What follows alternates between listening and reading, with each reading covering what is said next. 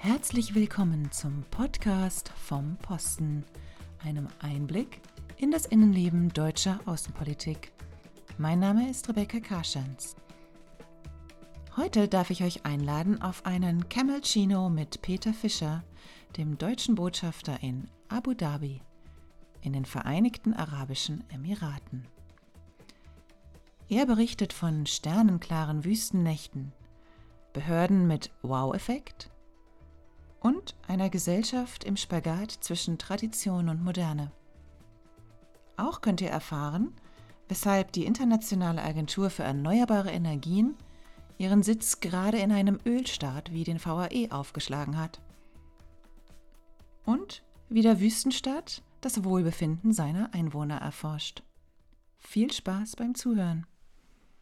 Herr Fischer, Sie sind jetzt seit 2018 äh, der Botschafter der Deutschen Bundesrepublik in den Vereinigten Arabischen Emiraten. Ich war noch nie in den Vereinigten Arabischen Emiraten. Ich kann mir das auch schwerlich vorstellen. Alles, was mir in den Kopf kommt, sind Architektur und Wüste. Äh, vielleicht können Sie mir und all unseren Hörerinnen und Hörern ein etwas breiteres Bild von Ihrem Gastland geben. Ja, sehr gerne. Also ja, ich bin seit ähm, einem Jahr äh, dort Botschafter und ähm, also ich lade Sie ein, Frau Kagens, mal zu kommen, sich das anzusehen, denn es lohnt sich wirklich. Also Architektur und Wüste sind ähm, zwei gute Stichwörter, denn die Vereinigten Arabischen Emirate, ich sage vielleicht mal kurz die Emirate oder VAE, kann man auch abkürzen, sind, äh, leben wirklich in, oder es gibt dort beides. Es gibt die absolute Moderne und es gibt eine sehr starke arabische, äh, traditionelle, islamische und wenn Sie so wollen, auch beduinische Kultur. Und dass diese beiden zusammen die, äh, das ausmachen, was die VE heute sind, das ist das, äh, was wirklich äh, spannend ist. Also Sie können dort eben, ja, Sie können in die Wüste fahren, Sie können einen beduinischen Abend verbringen, Sie können die Kamele sehen, Sie können die, die Sterne und den Mond bewundern in der, in der Wüstennacht und mit Leuten sprechen, die eben in traditioneller Kleidung äh, gehen. Aber Sie können eben auch auf, ich glaube, es ist das höchste Gebäude der Welt fahren in Dubai, den Burj Al Arab. Sie können sich äh, künstliche Intelligenz anschauen, autonom fahrende Fahrzeuge. Äh, alles, was modern ist, gibt es dort auch. Was war denn Ihr allererster Eindruck, als Sie ankamen, ähm, als Sie sozusagen aus dem Flieger stiegen? Was war so das Erste, was Sie spürten, was Sie dachten? Es ist schon sehr, sehr heiß und in Abu Dhabi und auch in Dubai ist es auch sehr schwül. Denn das sind beides Städte, die am Meer sind. Und wenn sie am Meer so eine große Hitze haben, dann haben sie eben auch eine hohe Luftfeuchtigkeit. Und im Sommer sind die Temperaturen, na so, also jedenfalls über 40 Grad, äh, 43, 44, äh, manchmal sogar ein paar Grad mehr. Und die Luftfeuchtigkeit ist bei 80, 90 Prozent. Es ist wie ein ja, ist, als ob sie in eine Sauna reintreten. Äh, mir beschlagen dann zum Beispiel sofort die Brillen. Da muss ich mal ein bisschen vorsichtig sein, dass ich da nicht irgendwo stolpere. Also die, man spürt die Hitze, aber dann spürt man sofort, dass man in einem modernen Land angekommen ist. Moderner Flughafenbus, modernes Flughafengebäude, alles wunderbar klimatisiert, äh, sehr angenehm. Es sind eben Emirate, das heißt, sie werden regiert von einem Scheich, äh, der seine äh, Herrschaft auch vererbt an seinen Kronprinzen in der Regel. Es ist eine ganz spezifische Staats- und Gesellschaftsform ähm, und ist auch ein reiches Land. Mhm. Genau, das ist ein spannendes Thema.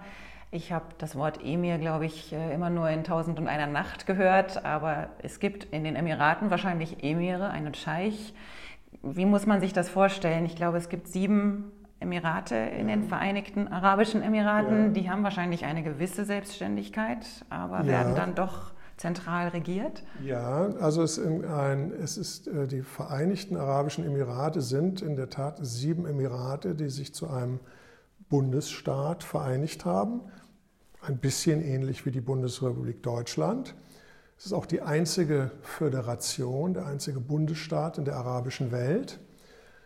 Und das waren vorher, ähm, waren sie so eine Art britische Kolonien. Sie waren nicht direkt Kolonien, sondern sie hatten vertragliche Vereinbarungen mit den Briten. Wo, äh, die Vertragsstaaten hießen die Trucial States, sagt man auf Englisch. Und äh, in den Verträgen mit den lokalen Scheichs haben die Briten sich selbst eben die äh, freie Nutzung der, der Häfen und der Schifffahrt zugesichert und haben äh, im Austausch dafür gesagt, ihr Scheichs dürft mehr oder weniger tun und lassen, was ihr wollt.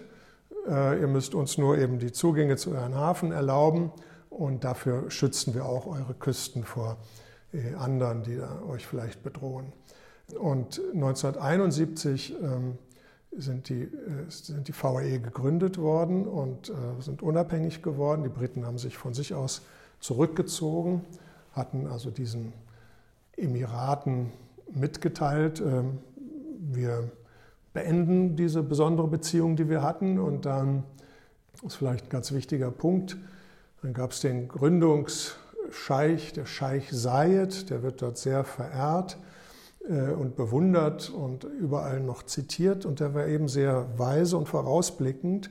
Und der hat seinen Nachbarscheichs gesagt, Leute, wir können, wir müssen, wir können nicht so weitermachen wie bisher. Äh, jeder für sich. Wir müssen unsere Ressourcen poolen und wir äh, bilden eine Föderation und da hat jeder äh, ein gewisses, ähm, eine gewisse Autonomie, auch, ähm, auch wieder leicht analog zur Bundesrepublik Deutschland, im Bildungswesen, im Straßenbauen, bei der Polizei, in dieser Art von Sachen. Aber wir machen eine Bundesregierung, das ist der äh, Supreme Council, da sitzen die sieben Scheichs zusammen, die beschließen eigentlich die Gesetze. Es gibt auch eine Bundesverwaltung, also es gibt Ministerien, äh, die eben für die, die Föderation arbeiten. Und genauso äh, gibt es äh, Ministerien dann, die nur für ein Emirat zuständig sind, genauso wie bei uns, Bundesministerien, Länderministerien. Ähm, und dann gibt es noch ein, eine Art Parlament. Es ist ein Parlament, aber ganz anders als der Deutsche Bundestag etwa. Es ähm, äh, dürfen nicht alle Bürger äh, wählen, sondern ähm, ich glaube nur die Hälfte der, ähm, äh, der Emiratis sind wahlberechtigt. Und ähm, es gibt auch keine politischen Parteien, Individuen stellen sich zur Wahl und am Ende hat dieser Federal National Council auch nur eine beratende Funktion bei Gesetzen. Er ist aktiv, er berät, aber er kann Gesetze nicht selbst vorschlagen, er kann sie auch nicht verhindern. Es ist ein wirklich etwas ganz grundsätzlich anderes als bei uns. Also man kann das mit unseren Maßstäben schlecht fassen. Sie haben es ja auch erwähnt, es gibt Ministerien. Und ich sah, dass es eine Ministerin für Glück und Wohlergehen gibt. Ähm, ja. Das fand ich ganz spannend. Haben Sie mit dieser Ministerin zu tun oder mit diesem Ministerium oder was macht dieses Ministerium? Ja, also das ist die, ist die Ministerin für Happiness und ähm, die, es kommen viele Leute aus Deutschland und sagen, ach, ist ja süß, ja, was ist das denn, was soll das denn? Und dann zitiere ich gerne die Ministerin, die sagt, ja, ähm, es gibt tatsächlich viele, die mich so ein bisschen belächeln und so sagen, ja, Happiness, Happiness, was soll das denn genau sein? Aber ich sage Ihnen, es ist eine Wissenschaft und äh, man weiß wissenschaftlich, was Bürger eher glücklich macht und was sie eher unglücklich macht. Und wir arbeiten ganz konsequent daran, dass unsere Bürger eher glücklich sind. Und ein schönes Beispiel sind die, in Berlin heißt das Bürgerämter, ja, also das städtische Amt, zu dem man hingehen muss, Standesamt oder Einwohnermeldeamt oder was man so hier in Deutschland kennt. Die heißen in den VAE Customer Happiness Center. Und ähm, wenn man so dahin kommt, dann äh, auch als äh, Diplomat, dann äh, muss man sich eine emiratische, ähm, einen emiratischen Personalausweis ausstellen lassen. Äh, und da bin ich hin mit meiner Frau zum Customer Happiness Center. Und vorne stehen die, die zehn, ähm, wie sagt man, äh, Regeln oder die zehn Elemente des Mission Statement des Customer Happiness Center. Und ich glaube, Nummer vier war Provide a Wow Experience. Muss ich, glaube ich, nicht übersetzen. Ähm, und dann habe ich mir schon gedacht, also wenn ich das im Bürgeramt in Berlin sehen würde, ja, äh, meine Mission ist wirklich, äh, dass der Bürger, der zu mir kommt, dann Wow sagt, weil die Dienstleistung so gut ist. Das wäre doch gar nicht schlecht. Also die, ähm, die Emirate sind reich geworden durch Öl, haben sich wahnsinnig schnell entwickelt, auch ziemlich gut entwickelt. Das Geld ist äh, nicht nur auf Luxus verprasst worden, sondern für Gesundheit, für Bildung, für Infrastruktur, für neue wirtschaftliche Sektoren investiert worden. Und sie sagen, schaut her, wir sind in den 60er Jahren, waren wir noch ganz arm. Da hatten wir fast gar nichts hier. Einfach nur Wüste und mehr oder weniger Subsistenzwirtschaft. Dann kam das Öl. Dann sind wir sehr schnell reich geworden und äh, mit einer sehr hohen Geschwindigkeit haben wir unsere Gesellschaft verändert. Und wir, wir stoppen jetzt nicht, sondern wir machen mit derselben Geschwindigkeit weiter die nächsten 50 Jahre. Denn äh, unser Ziel ist jetzt, in das Zeitalter nach dem Öl hineinzutreten. Wir wollen eine wissensbasierte Gesellschaft aufbauen, die nachhaltig ist, die aus äh, vielfältigen äh, Quellen, äh, wie sagt man, lebt und Geld erwirtschaftet. Ähm, und ähm, sie soll, vielleicht kommen wir da noch drauf, inklusiv und tolerant sein. Und eben, die stellen sich auch mit hohem Tempo und großer Dynamik den Herausforderungen von Digitalisierung, künstlicher Intelligenz und so weiter es gibt dort auch einen Minister für künstliche Intelligenz. Und eine deutsche Besuchergruppe hat gesagt, dürfen wir Sie fragen, warum gibt, haben Sie einen Minister für künstliche Intelligenz? Haben wir nicht in Deutschland. Dann hat er gesagt, die Antwort ist ganz einfach. Als Gutenberg die Buchpresse erfunden hat, das ist 16. Jahrhundert, glaube ich, in Europa, haben wir Araber das verschlafen. Und wir sind zurückgefallen in unserer gesellschaftlichen Entwicklung. Die künstliche Intelligenz ist eine ähnlich große Umwälzung wie das Bedrucken von Papier und das Schreiben von, von Büchern, Zeitungen und so weiter. Und dieses Mal wollen wir nicht zurückfallen, sondern wir wollen vorne dran sein. Wenn man vorne dran sein will, dann ist es doch nur logisch, dass man sich als Regierung sagt, dann ernennen wir doch einen Minister dafür, der sich darum kümmert, dass wir vorne dran sind.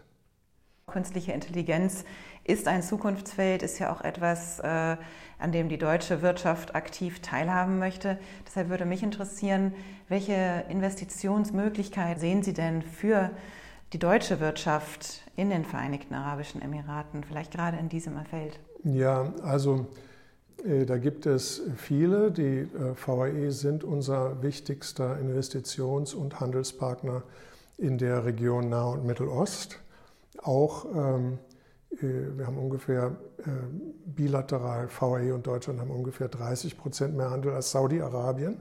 Das äh, überrascht manche Leute, aber es ist so. Die VAE sind einfach ein äh, sehr moderner, effizienter äh, Hub.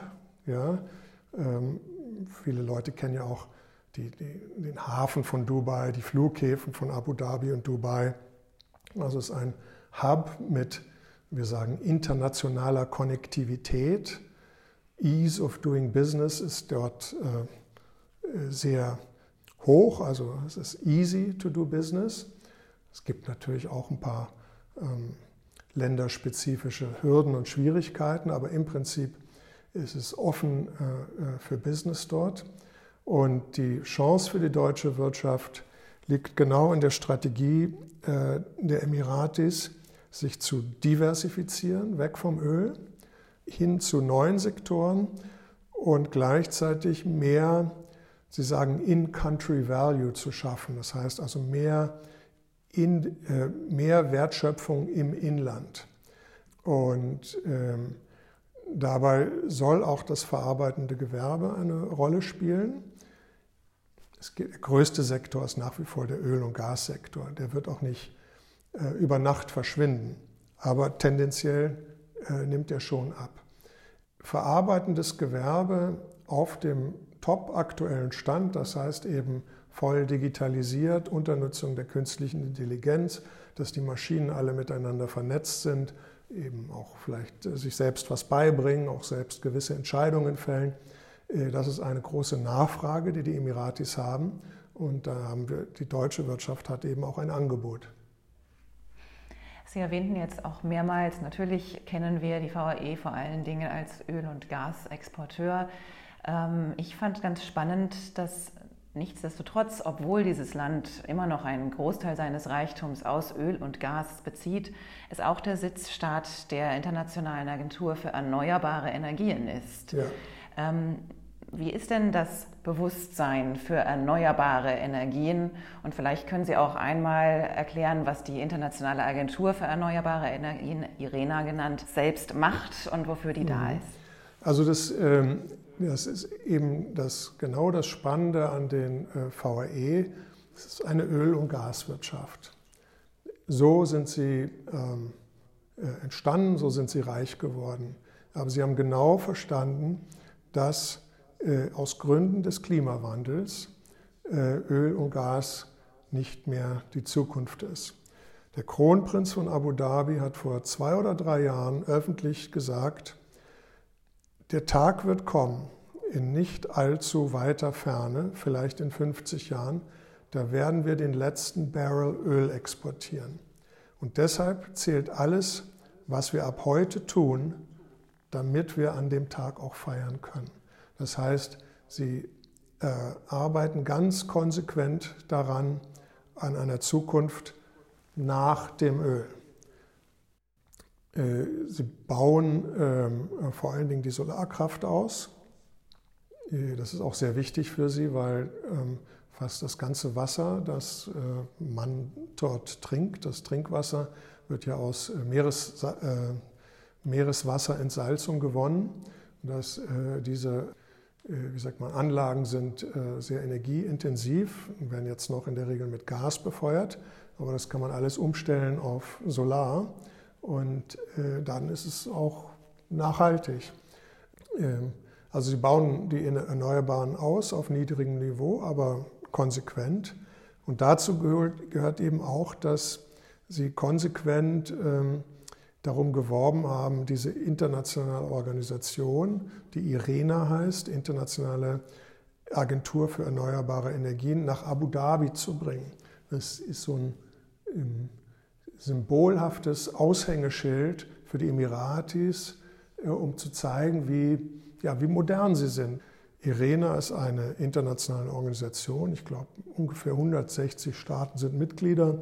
Deutschland war von Anfang an dabei. Und das Ziel ist, ähm, die Verbreitung von erneuerbaren Energien in der Welt äh, zu fördern. Mhm. Jetzt haben wir viel darüber gesprochen, ähm, wie die VAE ticken, wie sie sich entwickeln, ähm, wie modern diese Gesellschaft ist und dass sie trotzdem auch immer noch traditionsbewusst ist. Was sind denn die größten Herausforderungen, vor denen die VAE im Moment stehen? Ähm, also äh, eine große Herausforderung ist der Konflikt mit dem Iran und die äh, Sicherheit der maritimen Schifffahrt. Äh, ähm, jetzt kann man darüber streiten. Ich habe in der Schule gelernt Persischer Golf. In den VAE und in Saudi-Arabien sagt man der arabische Golf. Also es ist dieses Wasser, das zwischen den arabischen Golfanrainern liegt und dem Iran. Äh, und Sie wissen ja, dass die Spannungen dort äh, zurzeit relativ hoch sind. Und da gab es auch äh, verschiedene Angriffe auf Schiffe. Ähm, also diese ähm, Situation der regionalen Sicherheit ist vielleicht die größte außenpolitische Herausforderung, die zurzeit besteht. Die VAE sind wie Deutschland abhängig davon, dass die, äh, vom Handel mit dem Rest der Welt, dass äh, Waren, Menschen, Flugzeuge, Schiffe äh, frei äh, rein und raus kommen aus den Emiraten, genauso wie Deutschland. Wenn, wenn das Umfeld mh, äh, niest, ja, dann hustet Abu Dhabi, genauso wie äh, wenn die Weltwirtschaft niest, dann, dann hustet äh, die Bundesrepublik Deutschland. Äh, also das ist eine große Herausforderung. Die nächste große Herausforderung ist, glaube ich, dass sie in einer äh, doch äh, unruhigen Region leben, ähm, wo auch intern in einer Reihe von Nachbarländern oder in der erweiterten Nachbarschaft, also denken wir nur an Libyen oder Syrien, ähm, Bürgerkriege stattfinden, äh, an denen zum Teil auch ähm, Extremisten beteiligt sind, wo Extremisten an die Macht streben. Also äh, die Emiratis haben eine Politik, die ähm, ganz dezidiert gegen den politischen Extremismus eintritt. Ähm, und sie sagen eben für Toleranz, also auch religiös inspirierter politischer Extremismus, etwas, was die Emiratis ablehnen und auch, naja, auch aktiv bekämpfen. Ähm, die, äh, und die, der Switch von, von Öl und Gas auf, äh, auf Erneuerbare ist auch eine große Herausforderung. Die, die noch nicht, äh, sie sind auf einem guten Weg, aber es, äh, sie haben es noch nicht geschafft, sagen wir mal so. Ähm, gesellschaftspolitisch ähm, also dieser zu wechseln von der Tradition in die Moderne, das haben die schon geschafft.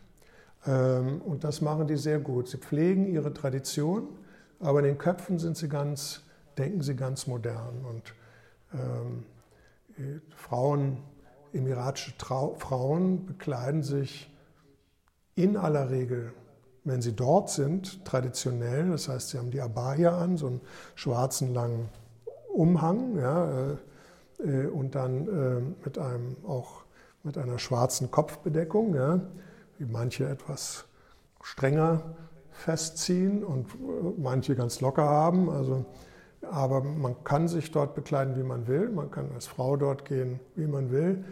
Man muss keinen Schleier tragen als Ausländerin. Frauen können Auto fahren, sie können im Bikini zum Strand gehen, wenn sie möchten. Jeder nach, nach seiner Fasson dort.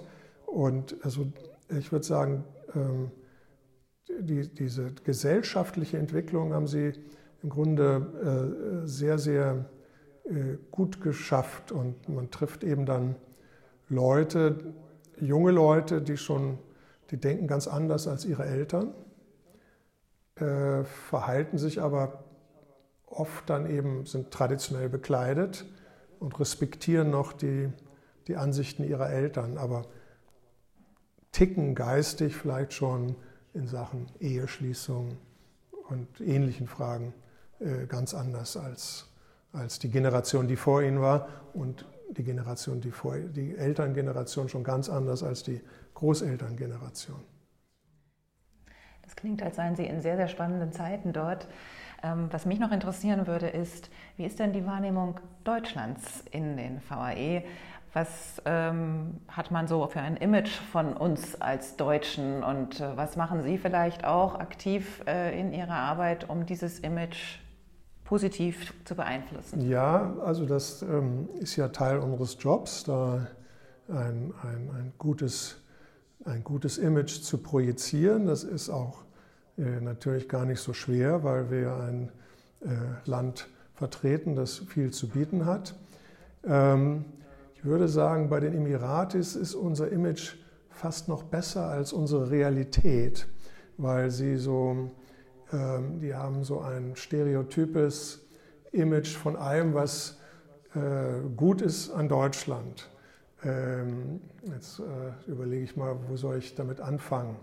Also äh, Deutschland ist effizient, Deutschland ist ordentlich, Deutschland ist grün, die Luft ist gut in Deutschland, alles funktioniert in Deutschland, die Technik ist top. Also wir haben schon ganz viele Minister gesagt, äh, wenn man sich so kennenlernt, sagen sie, ach, damit es klar ist, wir fahren alle deutsche Autos. Wir fahren alle deutsche Autos. Hier gibt es natürlich noch ein paar andere Marken, die dann noch im Fuhrpark sind, aber sehr viele äh, äh, deutsche Fahrzeuge. Ähm, und sehr, sehr viele Emiratis haben ja auch äh, Häuser und Wohnungen, Ferienhäuser, äh, wo sie dann in den heißen Sommermonaten gerne äh, mal nach München äh, sehr stark, Münchner Gegend, aber auch andere Teile Deutschlands. Also es gibt sehr viele, die Deutschland gut kennen, oft und gerne hierher reisen und wirklich ein fast idealistisches Bild von Deutschland haben.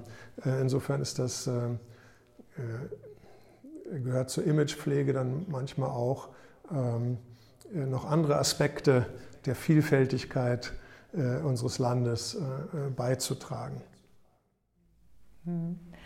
Ähm, vielleicht jetzt zum Schluss kommend noch eine letzte Frage, ähm, die so ein bisschen an Sie persönlich gerichtet ist. Es ist ja auch so, dass die VAE für Deutsche immer interessanter werden als Reiseland und ähm, der ein oder andere sich durchaus so einen Urlaub zwischen Strand und Shopping schon überlegt hat. Ähm, was sind denn Ihre Tipps, ähm, sei es in Essen oder Kultur oder in auch Orten, die Sie besucht haben? Was sollte man sich nicht entgehen lassen?